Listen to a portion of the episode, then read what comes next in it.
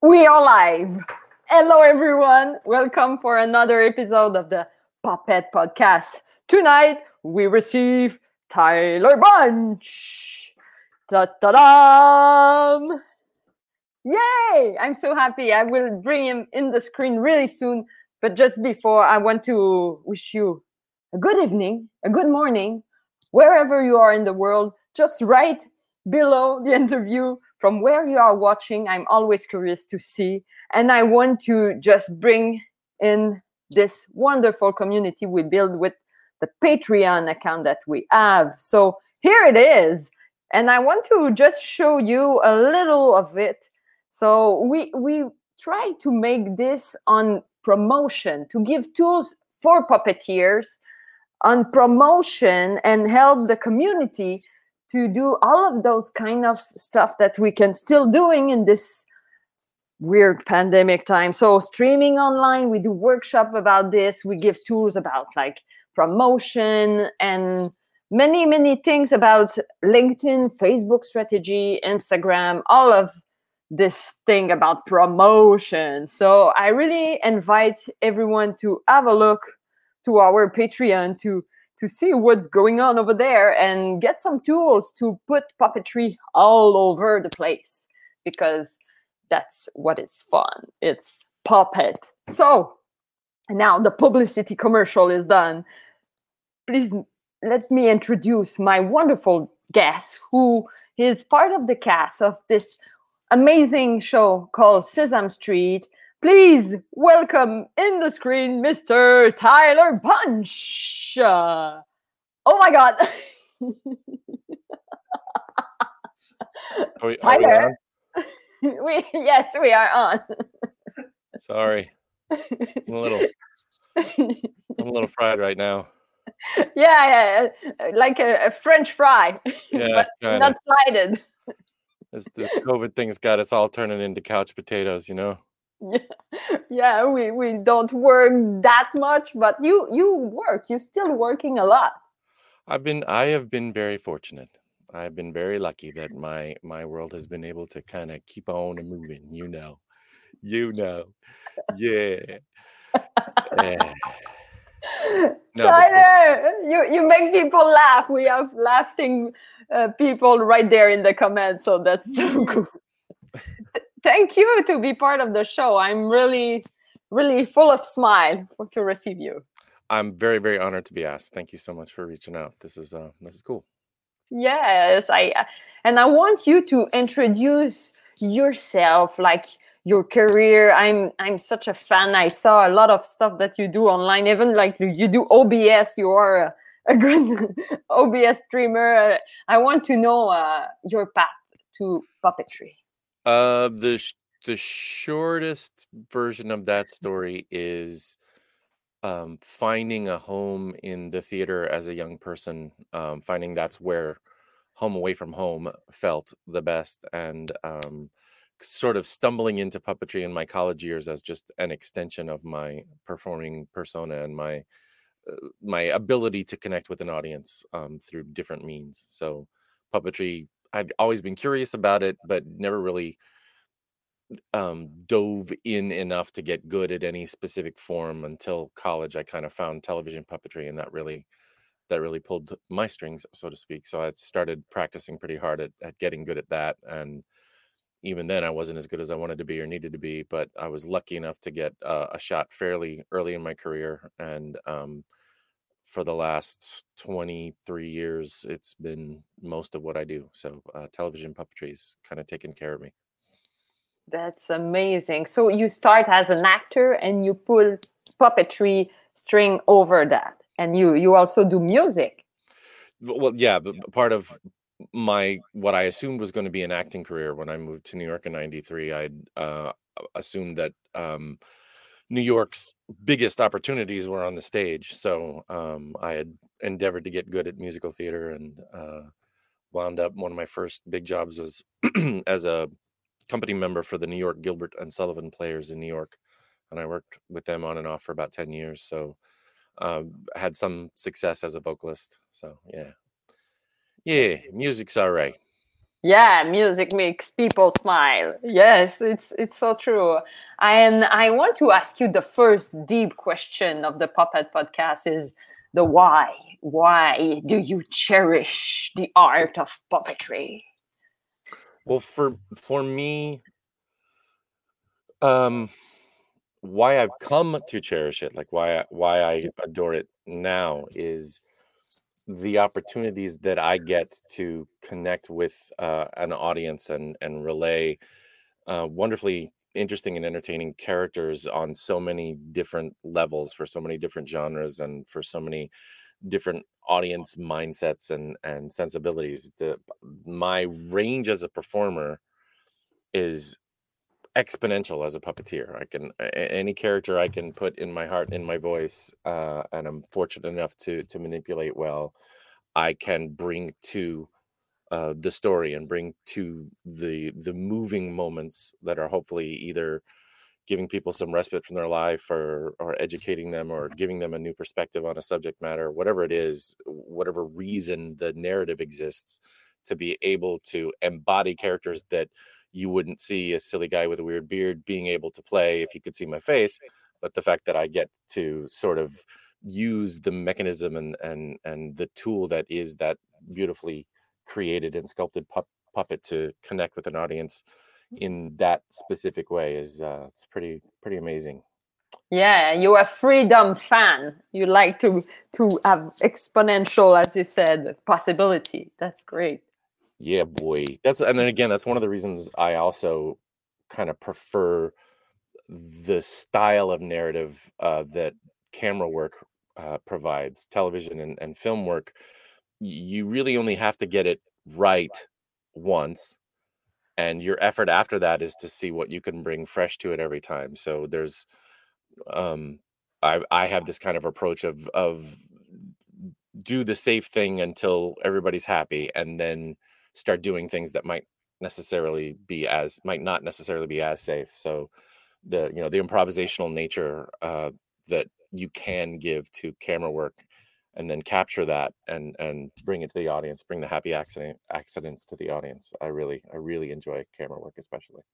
Yes i and i think it's a, a total new form of writing because puppetry is a specific way of writing storytelling but camera bring another level like mm-hmm. from the stage so i agree that it's something really special yeah and there's uh again the the reach to the the number of people that you're you're lucky enough to be able to reach through through video medium is is also pretty astounding. Um, some things that uh, as intimate and as personally touching as a theatrical experience can be, the number of people that you can reach is you know so much higher, just exponential when you get to be able to use uh, the airwaves and digital and all that stuff. Yeah, the digital aspect. Um, I want to know also um, your crush. Like, do you have a specific moment of your crush for puppetry when that happened? I what's it's funny because it was something that sort of lit a spark, but it wasn't necessarily. Uh, I didn't see it as as a love that could ever be returned. My being fascinated with um as a teenager when I saw Fraggle Rock on HBO um it was a little, not necessarily um, my uh, audience age, uh, but my sister was watching it, and when I watched it, I, I was fascinated trying to figure out how they were doing what was happening in front of me, how how mm. these characters were moving, and how all the different scales and uh, you know, there must be doing something with wires and that one, and that one must be radio controlled, and that was obviously a guy in a suit, and then that one's just like the Muppets, but they're doing it different. So the the kind of figuring it out mechanical aspects of of how they were achieving Fraggle Rock kind of really, you know, spun my head around. Fascinatingly, for me at least, uh, I had no idea what it was going to mean to my life later on, and I it didn't drive the passion then, but it certainly informed the interest when I found the opportunity to do it about seven or eight years later. So, yeah, how that happened? Like you receive a call or your um, your. It was actually a friend of mine um, saw an ad in the paper, a guy who had worked as a local hire in Florida, where I was going um, to school. I was at uh, a college in St. Petersburg, Florida, and a gentleman who had been hired to do work as a local for the Jim Henson Company when they were doing things for Disney down in Orlando, about an hour and a half away. He had um, done puppetry for uh, his church and built puppets for his own expression of uh, his storylines and his own characters. And his eyes kind of got opened to the specific skill set required for television puppetry.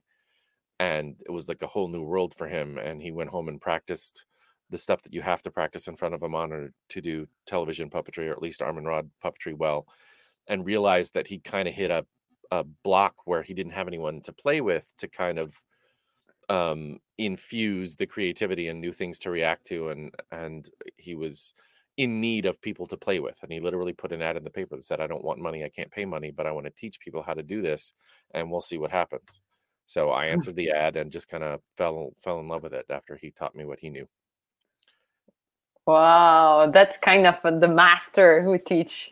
Yeah, so yeah, exactly. Yeah, Todd that's amazing. So, what would be the best way to arrive into puppetry, in your opinion? Like the field of study, or how we can get this art form? Well, you know, obviously that's gonna um, gonna depend kind of on which form of puppetry really touches you. Like I said, I started as a marionettist I had done some hand puppetry uh, after that, um, but the thing that really ca- called to me was the arm and rod. So my answer is going to be different depending upon you know the style of puppetry that someone's found a passion for. Hmm. I I happen to think that pretty much all levels of uh, mass consumed puppetry, be it you know marionettes or or television stuff, it, it's kind of an amalgamation of of all of the art forms. It's it's painting it's sculpting it's movement it's voice it's dance it's music. So kind of whatever your passions are finding a way to to tune all of the various parts of your instrument that have to inform the puppet. So if you find yourself wanting to bring music to the puppet then you need to you know get voice lessons and, and find yourself exposed to a, as many different kinds of music and and why the music touches you. Um, if your experience with a puppet is going to involve more character, then you should, as much as you can, involve yourself in acting or or improvisation, so that you can find those facets of the characters within you and what makes them specific and interesting and connects them with an audience. If it's um, you know the movement if you're doing large scale stuff or, or marionettes then eh, then obviously you're going to need to have some sort of dance training and you're going to you're going to really push yourself from a movement point of view and whatever connects you with that movement it could be martial arts it could be uh, specific forms of uh, organized dance it could literally just be going to the clubs every weekend and, and watching how people move and figuring out how to emulate it but becoming a student of of humanity and what parts of that humanity you want to bring to your art form um, the the answer is so wide because the world is so wide. So it's literally what do you want to translate to an audience? Well, you need to inform yourself as much as you can about that subject so that you have all of the linguistics, all of the dialogue, all of that verbiage of whatever that language is ready to use as soon as you get the opportunity. Yes, and it's so philosophical to say it like this. You need to immerse yourself in your own message that you want to want to bring to the world. That's, That's one so... of the things that, in general, artists have a tendency when we first get into it of thinking we have to be like the thing that touched us, or we have to be like the thing that is successful. When th- that's it's not wrong, but what's going to be more interesting to an audience is that facet of you that you're communicating through those other things that you're impressed by. You use them as a model to say your own words to tell your own story. Yes wow. This is kind of a quote. It's as well said. It's so great. And I, let me ask you the next question about your definition because we are in the wording of what we do what is your own definition of a puppet um it's it's a marriage of the artist and expression that brings thought to an inanimate object and I specifically say thought versus movement because an an automaton is movement. Yeah. Um, a character, a, a puppet, we want to know what it's thinking. We want to know what it's feeling. So, to me, it's it's giving that inanimate object uh, the aspect of thought.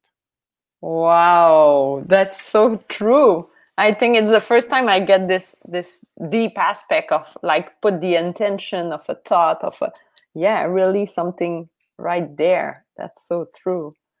Wow. I wanna yeah, do, do, do, do, connection. yeah, and we have people go, oh, the potato is back.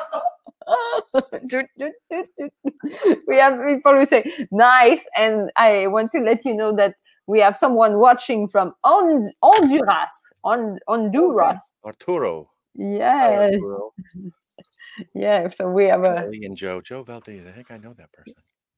Yeah, and I want to ask you also. Um, do you feel puppetry have reached its full potential? Like, do you feel we still have many to go? Do we are in the, the golden age or the ascension still going? This is a big question. Well, there's there's two answers to that. Just because for me, there's um, the artistic, expressive, intercommunicative humanity of puppetry, and then there's the product that is puppetry. There's the you know the mass consumed thing, and and I personally think that uh, puppetry as an as an art form, as an individual form of expression, is on the rise because people are finding their their tribe so to speak with with the internet and chat rooms and and being able to reach across the globe like like this show does more and more people are are saying you know saying to themselves hey other people like this other people do this and pushing themselves to do better and showing photos of the things and videos of the things that they've done on the internet. But then the consumption side the yeah. the creating things that can help people make a living pursuing their art in in my experience, it follows this kind of sine wave of Mm-hmm. um, popularity, and I think we're in a mid zone right now. But I also think that COVID has kind of thrown the whole world for a loop, so it's hard to assess. I, I Mm. think people are going to be finding things within themselves to express now that um but those things won't be able to come to fruition and therefore be consumed by an audience for well till we're able to to be in a theater with each other again so Yeah. right now everybody's you know the videos that they're making and doing things on tiktok and, and doing things in you know various and sundry video platforms um to at least get their work out there um i i, I think the professional side like everything else right now is on a little Yeah. bit of a downtick unfortunately um but i think more and more people especially right now because we've only got time to sit at home by ourselves and make stuff or think things up i think Mm-hmm. puppetry is is blowing up a little bit in terms of people finding it like i said as an expression of self Yeah. People learn also in this time. They learn about video streaming, but they learn also about the creativity of it. I think I Mhm. agree totally. And I want to know your like big purpose for the future. I don't it's kind of a funny question to ask right now because we feel our life I've done like a 360. But for you, how you voice the next objective for your career? um figuring out ways to bring what i feel is the magic of puppetry which is that the the other thing that becomes necessary with the the inanimate object eh, feeling and experiencing and translating thought the other part of that is the audience is complicit in that um i- if a puppet non-verbally does a specific thing everyone in the audience is going to have their own version of what they saw happen Yeah. because they are necessary that relationship is the only reason the puppet's thought or life exists it, it doesn't have context otherwise if it's just you know a, one person alone in the room doing something and there isn't an observer the observer brings the heartbeat, brings the life. The, the Uh-huh. performer imbues what they want to translate, but unless someone's there to hear it, you know, a tree in the forest kind of a thing. So that Yeah. having been said, finding out ways to trans that translate that electricity of the moment, what we call the happy accidents on a, on a film set when a thing happened that you weren't expecting to happen, but you all captured it and it was amazing. Being able to like uh, CGI and and more sets that are being done with with virtual aspects, being able to bring characters through puppetry to those situations, kind of like the Jungle Book did, where they had puppet versions of the characters on set with the young man who was playing Mowgli in the in the latest live action version of of Jungle Book. They had actors, performers there, uh, friends of mine there with with puppet versions of the characters, so the child, the live child in the scene had something to react to. So when they put the computer generated animals in later, he was reacting to real things in the space and there were things that those performers brought to that to the text and to the performances that wouldn't have existed otherwise if it had Yeah. just been an animator alone in a room that, that they inspired all of the creativity of what gave individual aspects to all of those characters and finding more ways to do that again that's my specific world of doing stuff for the camera finding more ways to involve puppetry in the other uh, technical advances that that are are being captured to translate stories to an audience so and, and i think the next thing is uh, you know three-dimensional and vr puppetry of being able to bring characters in an interactive sense to life through puppetry um, into those experiences would be a really cool thing to happen Wow, that's such a, a target. That's so great. I I can't wait to see where you will go with your stuff and that's such a cool objective. I really like it. We'll see what happens yeah, let's see what's happening. I want also to to know because you you are part of this legendary uh, cast, like the Sesame Street is kind of uh, a pillar in the puppetry world. So I want to know how you feel to work on on that that set or to to have this legacy and and bring life again to this vision of puppetry. Obviously it's it's very humbling to be part of that show um uh, i i was basically i made i made a joke actually um on set a couple of years ago that i did the math and realized that i was probably conceived at the same time as sesame street. Um so i was uh it, it started on air um fall of 69 i was born in in february of 1970 so i've kind of grown up with the show and i've i've been the same age as the show so that connection just in general of of Yeah. seeing as many uh, you know times around the sun as as the show has is, is kind of interesting but uh feeling as if and we use this this phrase a lot we're kind of the stewards of these characters that have this lexicon of available video there's so many things on youtube now they're on hbo max and other places of like these characters that have such a long history and such a long life and so many hours of uh doing things to with and for the audience um that having that kind of mantle and carrying that tor- torch forward is is a little intimidating but it's also a real honor to to be trusted with that. So every day i'm i'm on the set i'm pretty aware of how how fortunate i am and and the kind of the responsibility that we have to make sure that we treat the characters well and and keep them as pure as as hopefully everything that's come before Yeah, that's true. The pure thing of of those characters, it's it's such a because they were all over the world. I I met I interviewed the Brazilian Elmo a few episodes ago, and I, we have Joe bring this question: Do you like Elmo song? no i'm sick of it. I hear it's too much. That having been said ryan dillon who performs elmo now he has such an amazing voice. I don't know if you guys have been able to see the the jazz at lincoln center with um, video that's been circulating uh, for that's the sesame street characters at lincoln center singing jazz ryan's so so talented his voice is amazing. So i like hearing elmo sing. I don't know about elmo's song.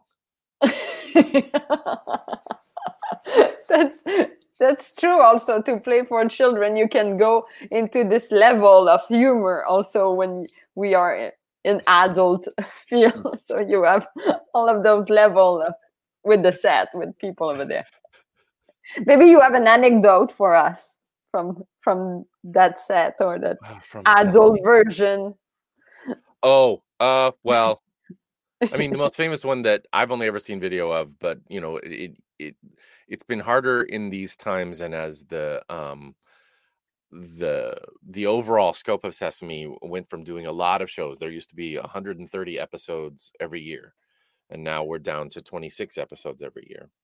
Um, so there's a lot more attention to detail, and it's uh, a shorter period of time and very concentrated. Uh, one of the things that used to happen at the end of every season was there, you know, there's a wrap party, and sometimes there would be a show, and uh, there was a gag that happened in one of the wrap shows where uh, Snuffleupagus ate a child on set on stage, and it was one of the kids that was um, a child of one of the people who works on the show, and so in the middle of the sketch, Snuffle- Snuffleupagus literally ate a child, and then a year later when the same sketch happened after the next season, they did another sketch, and then Snuffleupagus threw up the same child, like marked him back up again. It was pretty funny. Yeah yeah this is such a, a, a precious anecdote a precious moment also to to have access to this and um, i want to ask you where do you see puppetry in 10 years Uh, part of what I was talking about Yeah. before, I, I, I, uh, in an ideal world, I see taking the skills of puppeteers and trying to integrate them into the new ways that people are consuming media. So, whether that's, you know, finding a way to involve puppetry in in um, shows on personal devices or or f- whatever new way we're going to experience theater now if if things have to change um, finding ways that that puppetry can be at the forefront of that because it's one of the few art forms where if Mhm. if the performer has to be they can be completely masked because you kind of want to be sometimes so kind of makes sense that that puppetry could kind of forge the way into whatever live theater has to be now that we're we're you know dealing with this pandemic crap um but truth truthfully that notion of uh, puppetry being connected to whatever entertainment becomes over the next 10 years and and then again my specific hopes is figuring out a way to bring it into the technological world so that characters don't feel so rote and they aren't computerized and robotic there's still a human soul helping translate Yeah. the character to an audience That's true. We need the soul behind the object. So let's have a question from the audience right now. Here we have filmmaker of the future who brings what's your favorite role you've played, Mr. Bunch? hmm It's a good one. hmm hmm I hear the click. i'm gonna have to say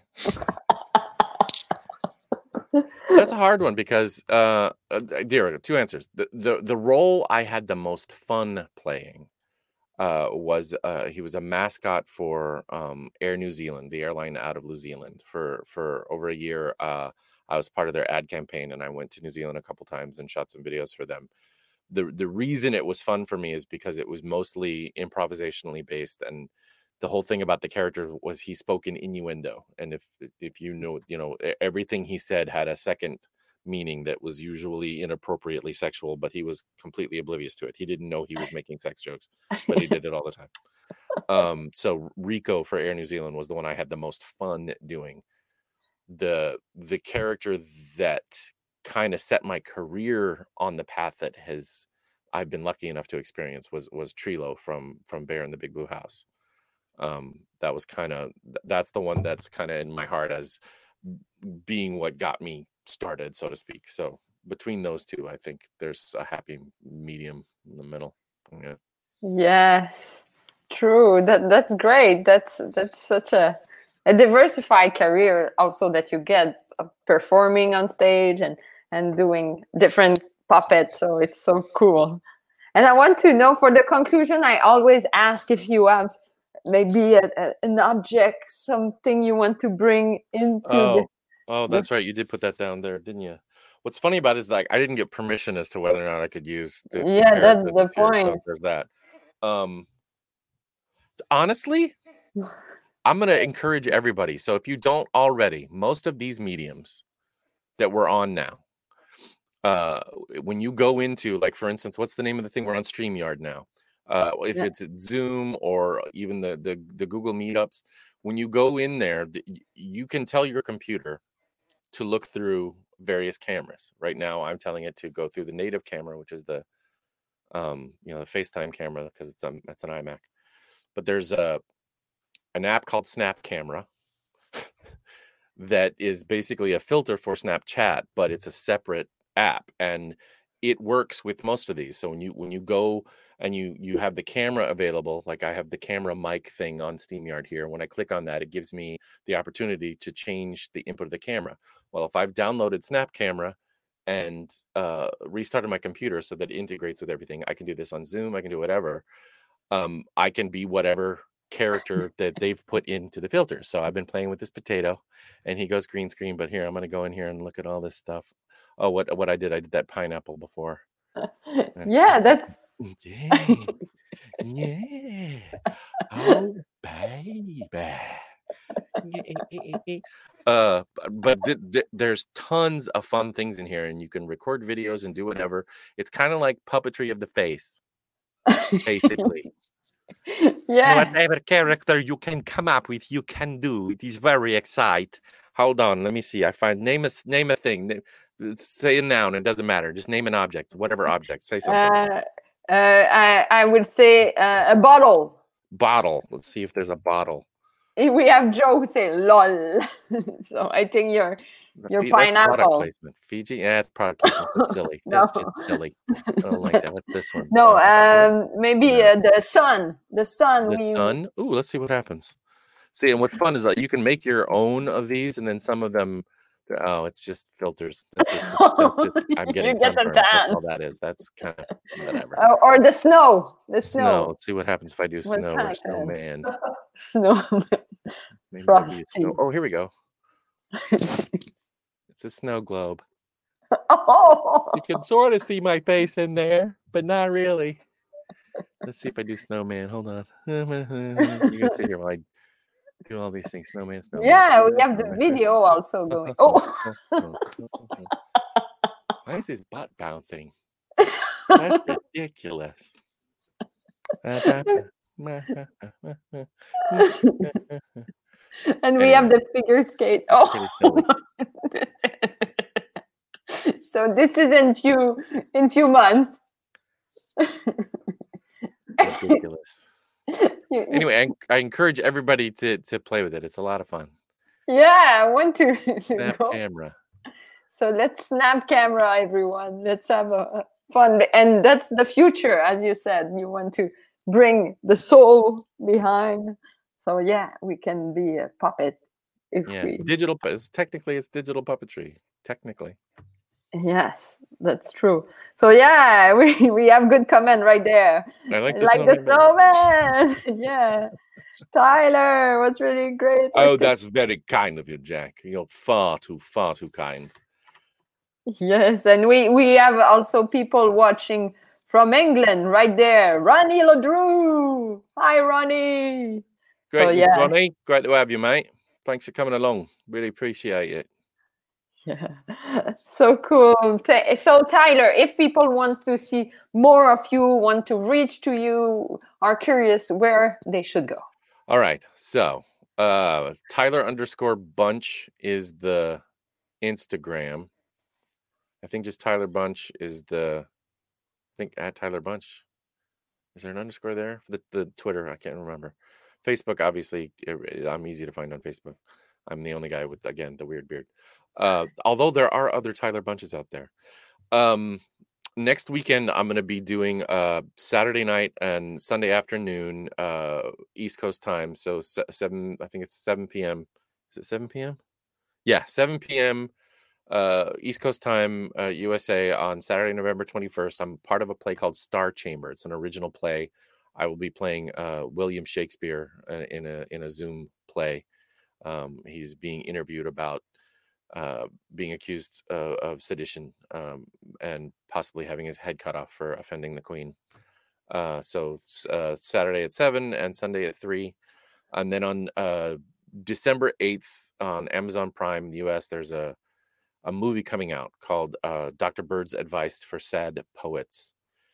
Um, it's a, about a young man who is trying to deal with his artistic self, and he envisions the way he expresses his angst is he has a, a pigeon that is his psychoanalyst that visits him in his room and talks to him about his problems. And uh, I I performed the psychoanalyst pigeon, whose voice was later replaced by a famous person, but on set anyway, I performed him. Um, uh, so yeah, like I said, Dr. Bird's advice uh, is on December eighth on Amazon and uh, you know keep your eyes open for Sesame Street and uh, Elmo's Talk Show on HBO Max and uh, various and sundry animated things. If you go to the IMDb page, there's a bunch of crap there. So yeah, I'll, I, am I'm, I'm in places you don't want me to be. but you do so much mm, stuff. It's so cool. So yeah, let's have a look on on this. I saw the preview of this pigeon thing and it's it looks interesting yeah, really. it's, it's, a it's a very it's a it's a good script it's a good story and very well directed. Yeah, yeah so yeah we have chad who, who, put the pigeon right there. Hi chad. Yay so thank you so much tyler. Thank you. I, I had a blast. Same here. Thanks for listening everybody. Yay! So uh, you could stay a little in the virtual studio. We can chat after, but for now, we'll say bye bye and remove you from but the screen but, like this.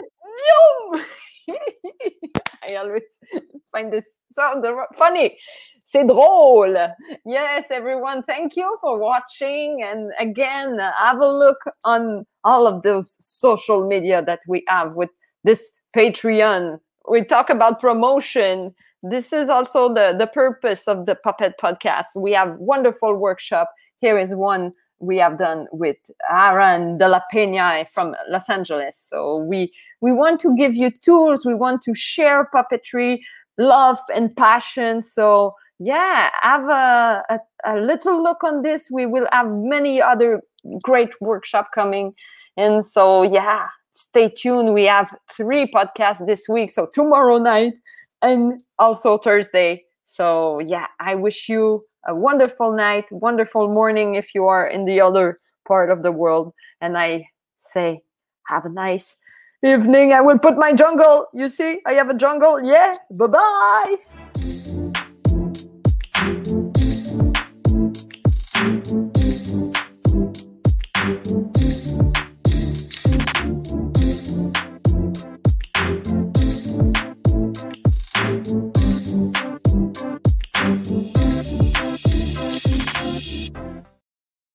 It's a, a jingle, not a jungle.